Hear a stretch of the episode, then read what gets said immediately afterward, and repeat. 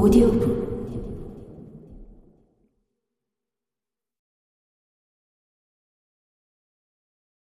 어느 화창한 날이었다. 오래전부터 우리 외조부모님이 살던 소박한 집을 카잘리뉴, 작고 아담한 집으로 불렀는데 그곳에 젊은 기혼녀가 묵으러 왔다. 사람들은 그녀를 가리켜 수도 리스본에 거주하는 어느 상인의 여자친구라고 불렀다.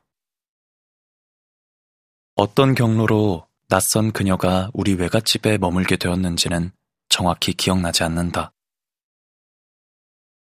아마 그녀가 우리 어머니의 또 다른 자매이자 내 이모인 마리아 다루스를 알았기 때문일 수도 있다.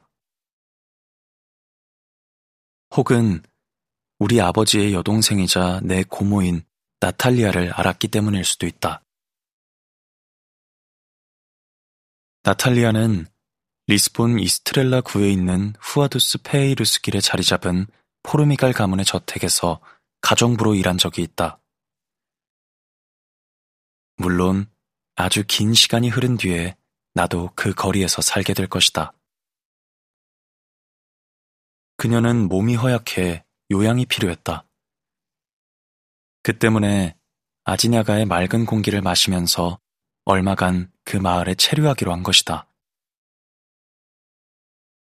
우리 외가 입장에서는 그녀가 머물고 숙식비를 지불하면서 부족했던 살림살이가 다소 개선되었다.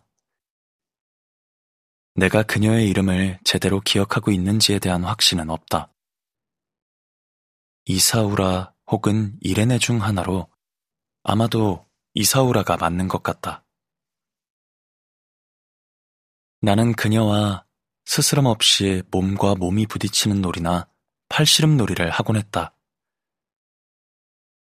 너 밀어, 내가 밀게 하고 서로 손바닥을 밀치며 상대방의 균형을 허물어뜨리는 놀이도 했다. 이런 몸싸움은 늘 외갓집의 어느 침대 위로 그녀를 쓰러뜨리는 것으로 끝나곤 했다. 그 당시 내 나이는 14살쯤 되었을 것이다. 그렇게 가슴과 가슴이 닿고 엉덩이와 엉덩이가 닿곤 했다.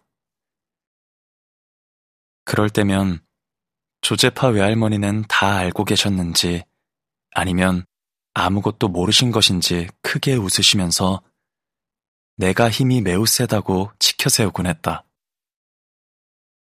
그러면 그녀는 가쁜 숨을 몰아쉬며 침대에서 일어나 붉은 얼굴 위에 망가진 머리를 매만졌다. 진짜 싸웠다면 절대 이기도록 내버려두지 않았을 것이라고 맹세하곤 했다. 어리석은 것은 나였다. 아니면 천진난만했기 때문일 것이다. 그녀의 말 맞다나 진짜로 싸워보자고 응수할 만했다. 하지만 감히 그래보자고 말하지 못했다. 그녀와 리스본 상인의 관계는 진지하고도 안정적이었다. 이는 둘 사이에서 태어난 딸의 존재가 잘 보여주었다. 헬쑥하고 차분한 일곱 살 배기 딸도 엄마와 함께 우리 마을의 맑은 공기를 마시고 있었다.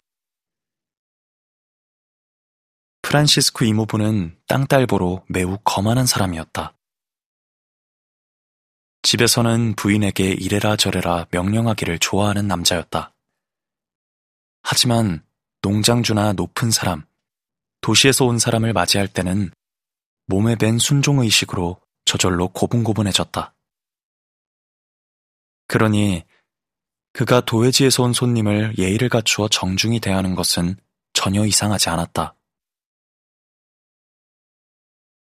그의 태도는 시골 사람들이 친절하다는 증거로 간주될 만했다. 남들이 어떻게 받아들이건 나는 그의 행동이 단순한 존중의 마음보다는 노예 근성의 표출이라고 늘 생각했다.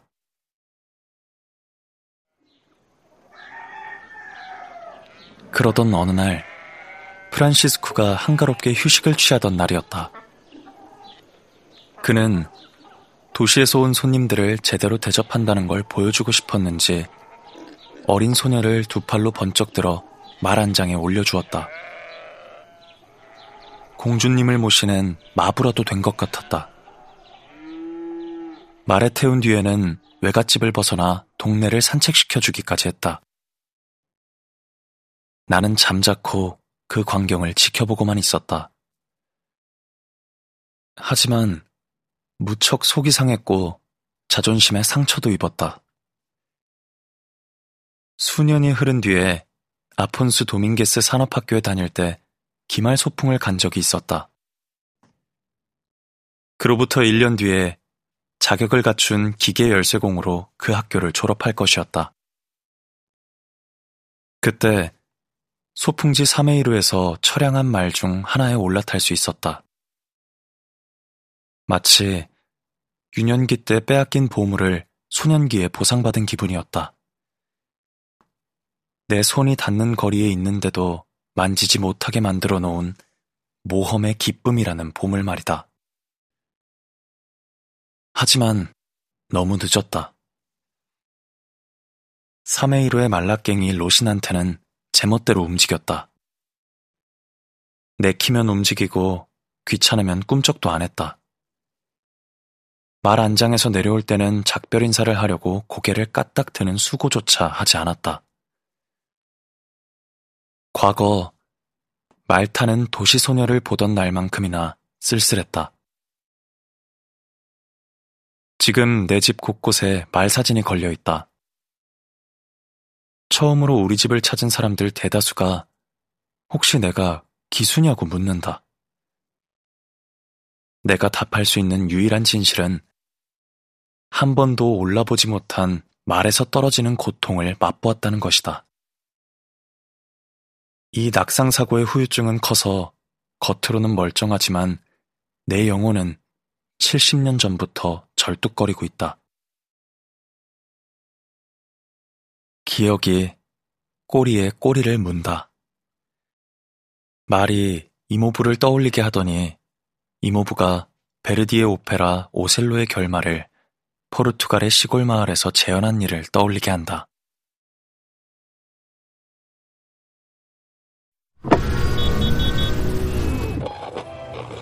KBS 오디오북 아주 작은 시골 마을의 집들이 의뢰 그랬듯 옛날 아지냐가의 마을 집들 대다수도 모양이 서로 비슷했다. 모샹두스 코엘류스에 있는 이모네 집도 마찬가지였다. 다들 최소 2미터 높이 정도의 바위를 집의 기초로 삼고 그 위에 집을 지었다. 겨울 홍수가 집 안으로 들이닥치지 못하도록 현관으로 오르는 계단도 만들었다. 집들은 방 두 개를 갖추었다. 한 방은 거리로 향했는데 가끔 이모네 집처럼 들판을 향하기도 했다. 이 방을 흔히 바깥방이라 불렀다. 다른 방은 부엌크로스였는데 그 방을 지나 문을 열면 나무 계단이 있었고 그 계단을 내려가면 밭으로 이어졌다. 부엌방 계단은 현관의 큰 계단에 비해선 훨씬 작고 소박했다. 사촌 주제 디니스와 나는 부엌방의 침대에서 함께 자곤 했다. 그는 나보다 서너 살 손 아래였다. 나이 차이나 힘의 차이를 생각하면 내가 모든 면에서 유리했다. 그런데도 사촌 동생이 내게 시비 거는 일을 막아줄 장애물이 도무지 없어 보였다. 동네 소녀들이 손위 사촌형에게 은근히 관심을 보이거나 때로 대놓고 관심을 보이는 일이 벌어지면 늘 사달이 나곤 했다. 알피아르사에서 온 알리스라는 소녀가 있었다. 이 예쁘고 섬세한 소녀 때문에 이 가련한 소년이 앓은 광적인 질투를 결코 잊을 수 없다. 이 소녀 이야기는 훗날 재단사 청년과 결혼하는 것으로 막을 내린다. 그녀는 재단사 청년과 타지에서 결혼해 몇 년 살다 아지냐가로 돌아온다. 남편은 아지냐가 마을에서 계속 재단사 일을 이어갔다.